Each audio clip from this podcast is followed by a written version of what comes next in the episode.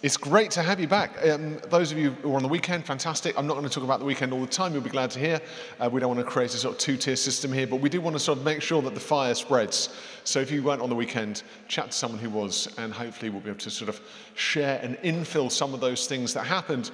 And I'm not going to keep saying Bishop's Ruth teaching was amazing. We'll reference that as we go along, but it was amazing, and I do encourage you when we give you the opportunity to catch up because it's really worth catching up on. And I really want to introduce this new series to you.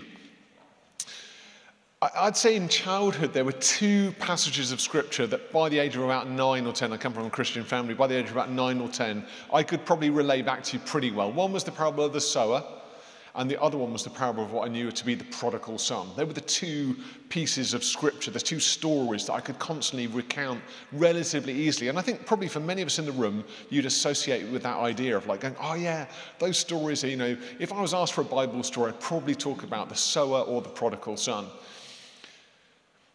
And, and I guess having been a Christian now for quite a long time, and a priest even now for a really quite a long time, you know, you can, you can kind of find yourselves with these kind of classics and treat them with a little bit of sort of snobbery of like, oh yeah, yeah, the prodigal son, yeah, great, done that kind of thing. Oh, that's kind of like Bible 101. Let's move on to some really complicated texts in Leviticus or Numbers and kind of really work out what this all means. But, but, but I want to kind of arrest that thought for a moment and say, what if we'd missed something? Now, what if we'd missed something really, really fundamental that Jesus was trying to tell his audience in the first century that because of our culture and kind of our worldview, we've missed it?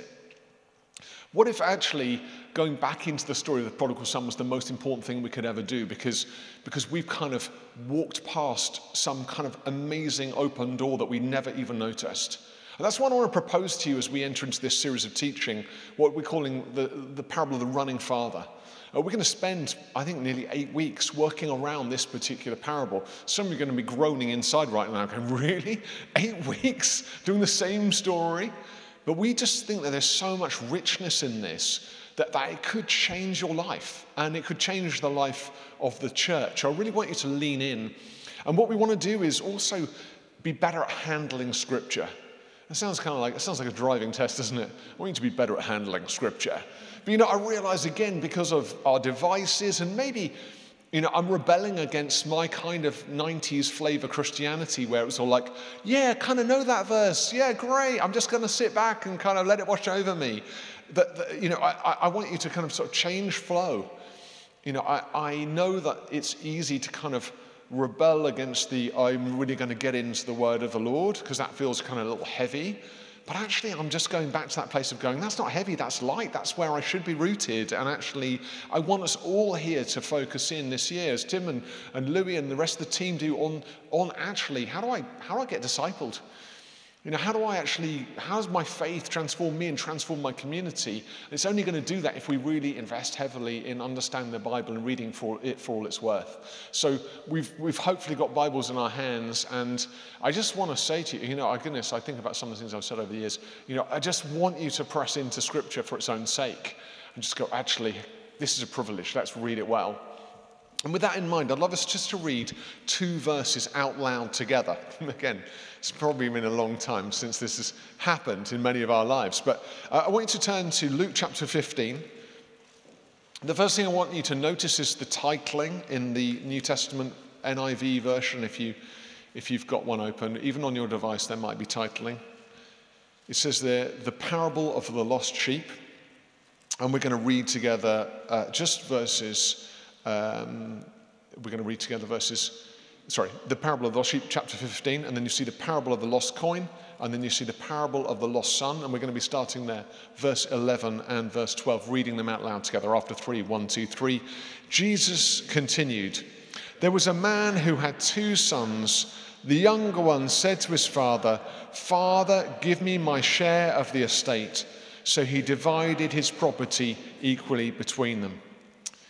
I'm going to read that one more time. That was great. You were great in great unison. I was loving that. Right, let's try that. Jesus continued There was a man who had two sons. The younger one said to his father, Father, give me my share of the estate. So he divided his, his property between them. Now, Luke chapter 9 to 19 is what we know to be called the travel narrative. Now, what that means is that Jesus was on his way to Jerusalem to ultimately die for our sake. And so, Jesus is leaving, if you like, the safety of, the, of, of, Galilee, Nazareth, his hometown, his homeland, the region where he received great kind of acclaim and acceptance in many ways, apart from maybe in Nazareth. But there was a large group of people, we know 4,000 people, 5,000 people were listening to his teaching. People readily receiving his teaching.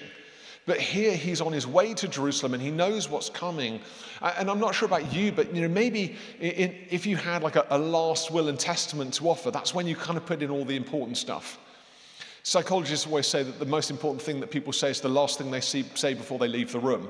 You spend sort of 50 minutes listening to someone going on and on and on, and in the last five minutes, they finally say what they'd come there to say, and then they kind of quickly get out the door. Now, think about Jesus' ministry. He shared all sorts of really significant things, but here on the travel narrative is like a distillation of some of the most important teaching that he's going to offer people and, and, and really significant moments in his teaching, which, which we're going to kind of press into and plug into. So I want you to kind of turn the volume up in terms of saying, ah, this is the travel narrative. This must be really, really important. This is what Jesus really wanted to impart to his disciples you know, before he died. And within the travel narrative here, particularly in Luke chapter 15, as we've already titled out, there are a trip, there's a triplet of teaching. And they're titled here, as we've already said, the parable of the lost sheep, the parable of the lost coin, and the parable of the lost son. What do you notice about that triplet of teaching? It's all about being lost, isn't it? Thank you. It's all about being lost. The focus is all on what's been lost. The sheep has been lost, the coin has been lost, and the son has been lost. Are you feeling pretty depressed about this piece of teaching right now? Because it's like it seems to be about lost things. I, I, grew up in a wonderful church, but had you know, a very strong interpretation on these things, and, and the inference was don't get lost. You know, from a, being a young child, I, I, you know, I felt this oppression not to get lost. You know, don't be the prodigal. Just don't. Don't go there. Don't be the lost sheep. You know, don't be the lost coin. I'm not sure how that's possible, but don't be that thing. You know, just don't get lost. It would be really good for you if you just didn't get lost. And I wonder if many of us have been sort of, you know, imbibed that teaching. Oh yeah, I, I mustn't get lost. And then we think about moments in our life when we've been lost to God and, and kind of we feel guilt, we feel shame, we feel otherness. We're like, oh my goodness, I got so lost. I got so lost. You know, my story is a prodigal story. I got lost. I got found again. Hallelujah. But you know, I still think about being lost. And that's sort of imprinted in my spirit. Oh, I got lost. I'm the prodigal son. But you know, in, the, in, in Middle Eastern culture, in, in this period, they had completely different titling for these texts. Don't you find that remarkable? The titles that they used for these texts are not the titles that we use for these texts. It might be helpful to know that, that the Hebrew is written in one single document. The Greek, of which this is a part, was written in one single text. There weren't headings and paragraph breaks or loads and loads of punctuation. It was just solid text, solid Greek text, solid Hebrew text in the Old Testament, solid Greek text in the New Testament. So someone came along later and said, Ah, yes, this must be a story about lost things. We'll title it neatly. That would be great. Three things lost coin, lost sheep, lost son. But in the Middle East, there were different titles. And the titles of these three stories were The Good Shepherd, The Good Woman, and The Running Father. Completely different titles. The Good Shepherd, you've probably heard that phrase used, but The Good Woman, who's heard that used? I think that's a great title for a story. And then The Running Father, who's heard that used? You know, they're alien to us in many ways. Yeah, we can say, oh, well, Jesus is the Good Shepherd, but the Good Woman and the Running Father, are they Bible stories that you know that you could kind of hang your coat on? I'm not sure. Because you see, in the West, we've often become transfixed with what the Bible is saying about us. What's the Bible telling me about me?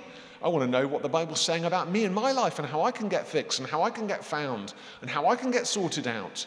Know, I read the Bible through a relatively narcissistic lens. And, and, I, and I feel like our culture does the same. Oh, you know, flick a verse and find out your future kind of thing. That's, that's the worst of it, maybe. Who's, uh, was it just me? Um, you know, we're tempted, aren't we, to kind of, you know, ask God, you know, God, what are you saying to me today? You know, what's the magic verse of my life? Everything becomes self orientated. But we've become transfixed about what the Bible says about us, but we need to be asking, what's the Bible say about God?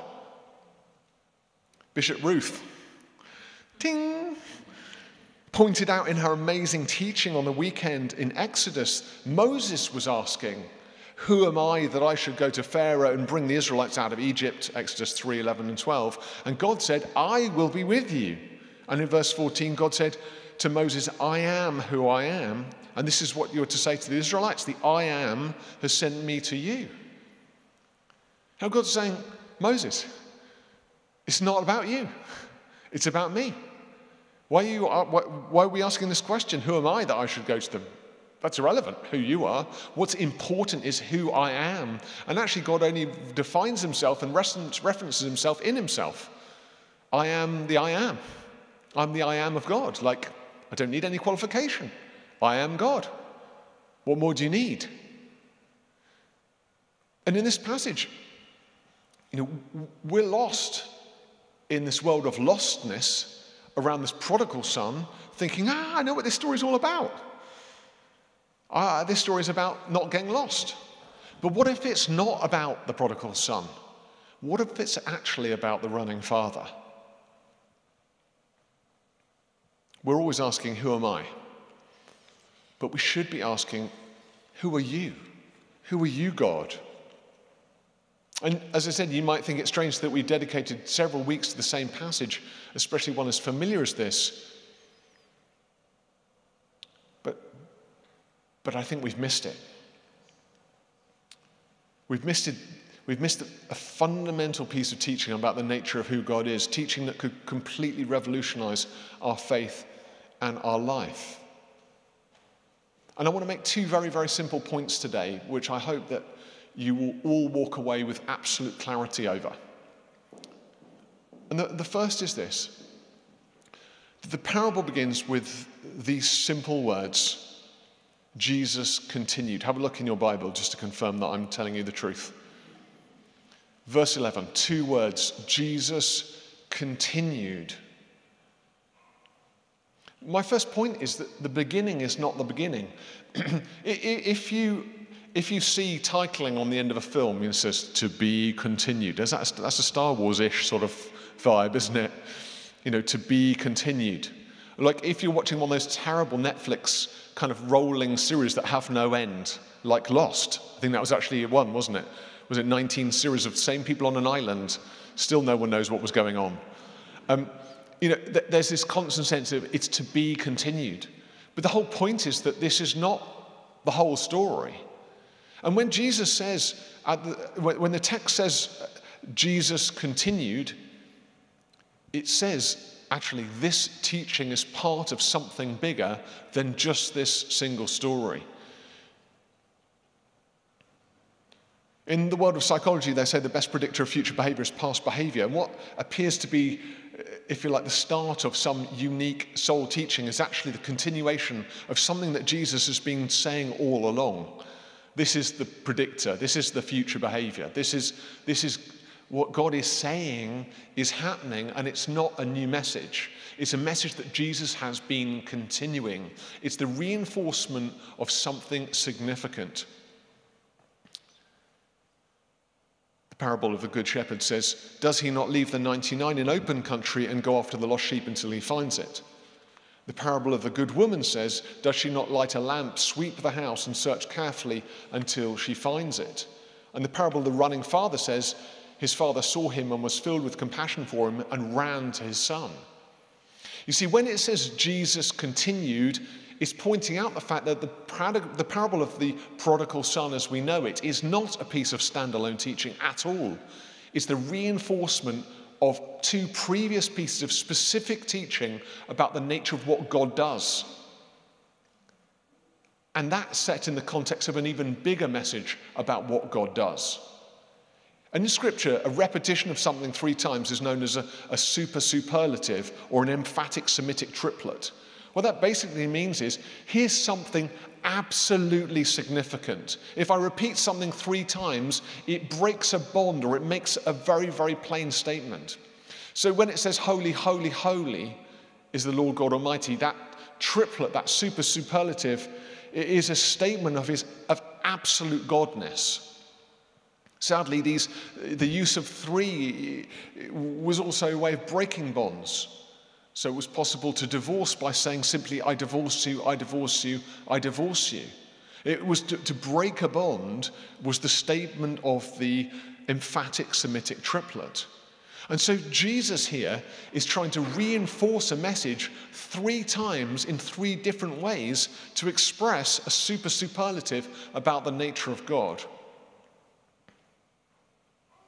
And the mistake we can make here is to believe that Jesus was teaching against some sort of neutral backdrop, that the pa- parable of the prodigal son, and what we now know as the parable of the running father, was offered to a group of people who are really interested in his teaching and had never heard anything about God before. So, so when you think about the nature of Jesus and his teaching, because we're all so wowed by Jesus, and rightly so, we would think if Jesus said something, we'll be like, right, okay, I'm receiving that because Jesus has just said that. You know, if Jesus was sitting in the corner right now and I said, Hey, everyone, Jesus is just over there, so everyone give him a wave, uh, but I'm going to carry on preaching, you might be like, um, how is it going to be awkward if we tell Will to like, you know, does he mind just like getting down, to sit down, and maybe we could get Jesus up instead, seeing as he's here? Seems like an opportune moment to invite Jesus onto the pulpit, Will. Well, you know, what do you say? Okay, guys, I feel the pressure. I'm going to get down. I'm going to ask Jesus. Because we are so keen for Jesus' teaching. But Jesus wasn't just teaching in some sort of neutral backdrop where everyone was going, Oh, yeah, great. Jesus is here. Amazing. I want to hear what Jesus has to say. Jesus is the Son of God. I want to receive what he's going to say to me tonight. He was preaching to a hostile backdrop with a whole load of people, all these Pharisees and Sadducees, teachers of the law, who knew absolutely what they believed they knew about God. Jesus wasn't preaching to a neutral backdrop, he was preaching to a hostile crowd.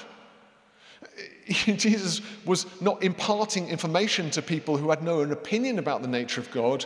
Jesus was offering a corrective to people who already believed that they knew about the nature of God. You know, it's like bending the business card. Like if I bend the business card a little bit and I let go, it goes straight. I'm like nothing's changed. But if I want to create change, I've really got to bend the business card. I've got to like add pressure. I've got to keep on going in order that something changes. And so Jesus preaches three different messages to the hostile crowd to try and help them to understand something significant about the nature of God, which they had not understood. But they weren't neutral and they weren't keen, they were hostile. These three teachings are a corrective, not an instructive. you know, ironically, we've made them an instructive. Don't wander off, don't get lost, don't sin. That's it. Oh, yeah, the parable of the lost son, the sheep, you know, the, the, the coin, just don't get lost. But that is not what Jesus was actually teaching. All these people knew not to get lost. They were, you know, they were following the law, which said, don't get lost. Was, that was not a revolutionary message. The revolutionary message here is actually that God is coming for you. God is coming for you. God is coming for you. The transformation here is the fact that God was actually going to come after you, that He actually cares about your life. That He actually wants to find you and he wants you to find him. Because everything about temple worship had been about you coming in as someone who was lost, offering sacrifices to make yourself righteous in order that God would notice you. And ultimately, probably God was kind of hostile, maybe indifferent towards you, but certainly needed a lot of geeing up to kind of notice you in the crowd. But this was completely different. This was this idea that actually you were lost to God and yet God came searching for you. You were a lost sheep. There's loads of great sheep. The sheep are doing great. They're on the hillside. But there's another sheep. But why would God bother? Well, God will bother and he's going to go after the sheep. Or there's a coin, but there's loads of other coins. So why bother with this coin? Well, that's just the nature of what God is like. He's going to go after that coin. He's going to find that coin and he's going to celebrate when he finds that coin. Or this son who's beyond rude and gets completely lost. And then I'm going to go after that son and I'm going to find a way to get that son back to me because God is coming after you. Like Jesus' teaching here is something that he continues flying into the face of a culture that said, God doesn't care about me. Jesus is saying, God is coming after you. I feel like the world around us believes that God is generally indifferent, probably hostile, generally legalistic, pretty guilt laden, shame worthy, probably best avoided. I mean, being a Christian is perceived to be this little dance that we do every week in order to make God notice us. Here I am. Look, I'm happy. Look, I'm worshipping. I put my five pence in the slot, turn the dial. Hopefully, God will smile. Jesus is saying that religious stuff is not necessary. You, you need to know God is coming after you with a passion, with a love, with a hunger. And when He finds you, there's going to be a great celebration. Everything that we do here is an outflow of a God who loves us. It's not an attempt to win God's love. Jesus continued teaching into the wind, trying to change public opinion about the nature of God. My second point tonight, and my final point, you'll be glad to know, is around what I call the culture of the house. I don't know if you're similar, but when I walk into a house, I get, I get a kind of vibe. Um, Was looking a bit nervous if I've been around your house. There's a score chart I'm just about to reveal. Uh, it's got nothing to do with the tidiness of your house. I sometimes go to some quite untidy people's houses, you know who you are. And I love the vibe. There's a great feeling, a warmth often in those houses. There's something special going on. I've been to some incredibly tidy houses, and some of you are here too. You know who you are, worried that I'm going to criticize you for being too tidy but there's a great vibe, there's a great warmth. Equally, I've been to houses where there's untidiness, but there's also a discomfort in my spirit.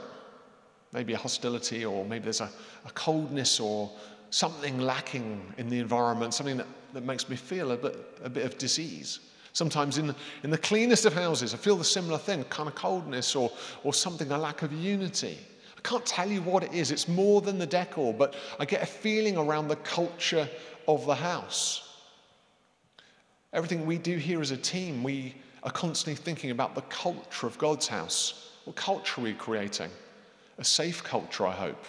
A culture of inclusivity, of diversity, a culture of welcome, a culture of love and acceptance, a culture of transformation and challenge. We're always thinking about the culture of the house. But if we have a egocentric or prodigal centric reading of this parable, I wonder what we think of the Father's house. I feel like it really skews the reading. Imagine I throw a headline out there Boy runs away from home. What are you thinking? I can tell you what I'm thinking. I'm thinking control, neglect, maybe even abuse. Kind of, why is he running away from home if it's that good? Like, why would he go? What's the reason? Must have been problems at home, like boys just don't run away from homes that are happy. You see, when we think about the house, we know more about it than we think we know. We, we actually find out that the house was, you know, was, was remarkable. The house was something special.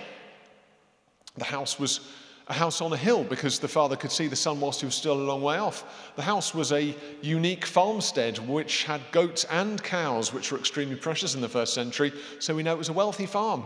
And we know that the father hired lots of hired men, therefore, the farm was obviously functioning very well. There was an inheritance uh, to be had.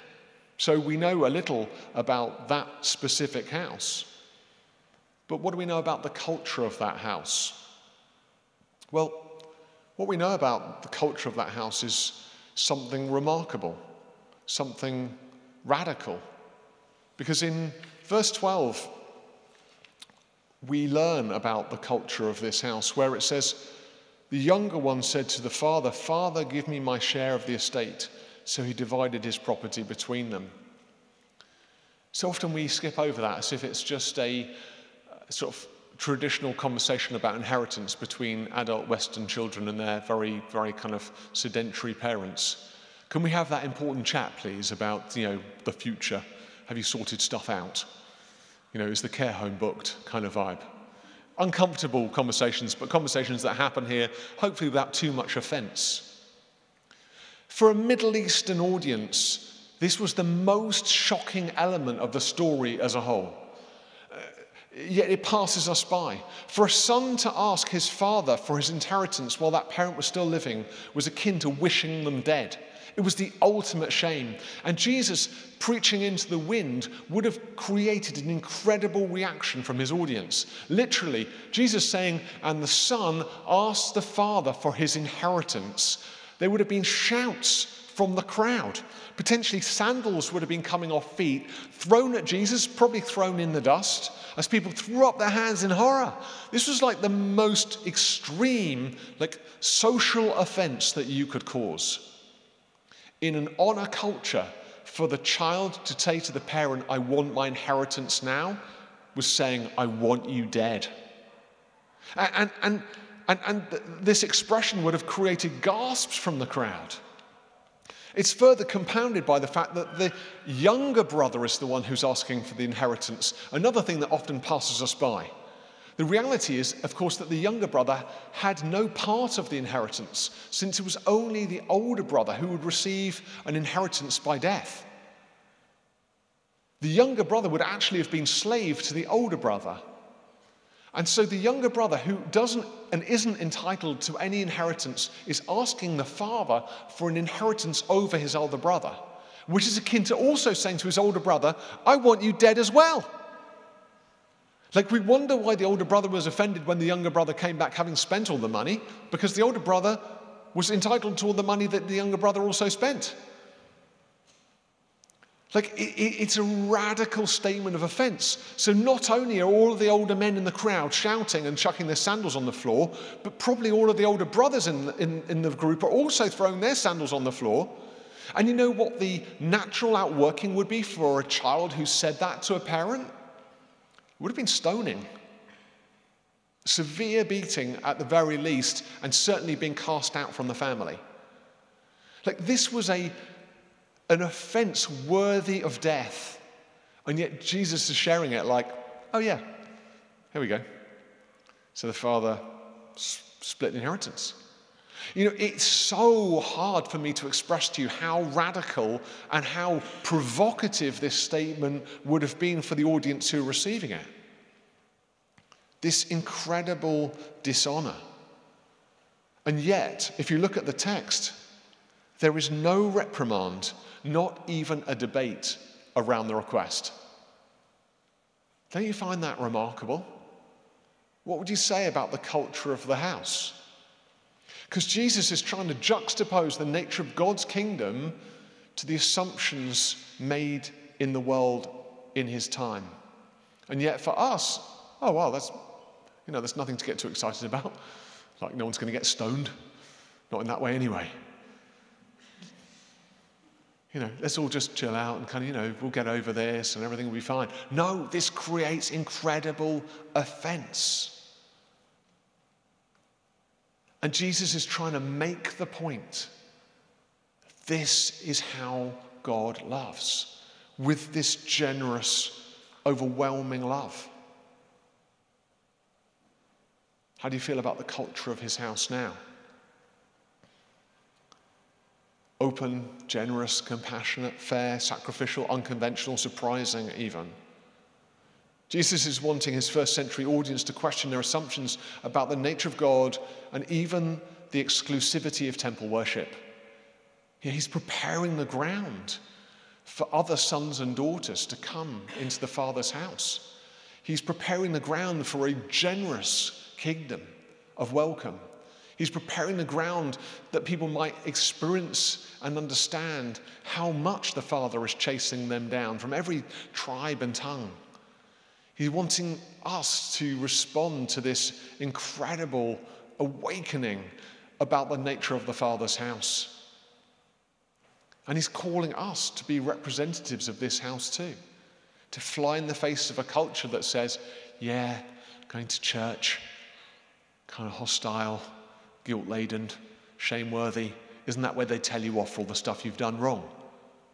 Show them this passage. Show them what it means, the parable of the running father. a house that's culture's welcome, that's culture's to receive an inheritance that you weren't even in line to receive. What assumptions are you carrying about the culture of God's house today? And what might you need to leave at the door to have a different view?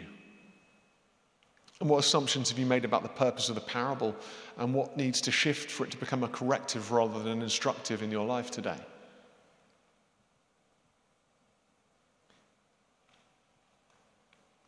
You know, these are just two verses. Jesus continued, one phrase. And yet it fundamentally transforms our understanding that God's not talking about us not getting lost. He's talking about Him being the one who wants to seek and save that is lost. He wants to chase after you to find you. And this cultural house, not one of hostility, not one of stonings and not one of honor and dishonor, one of welcome, one when you receive what you're not even entitled to. That's the nature of the kingdom of God. Why don't we stand as we respond?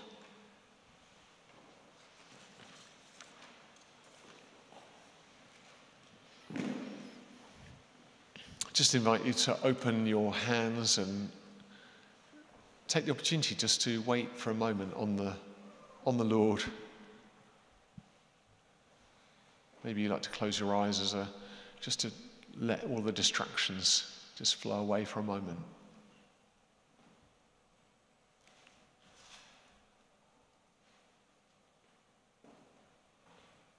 So often in these moments, we start saying things like, Oh God, you know, I've got so many things I need from you, and I've got this, that, and the other I need you to sort out. Or even God, I, you know, I'm sorry, I want to come back to you.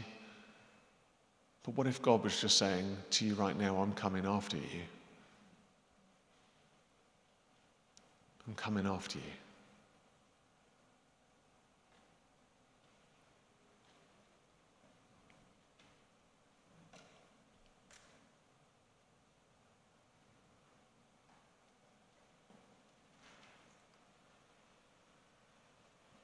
Just let it resonate with your heart for a moment.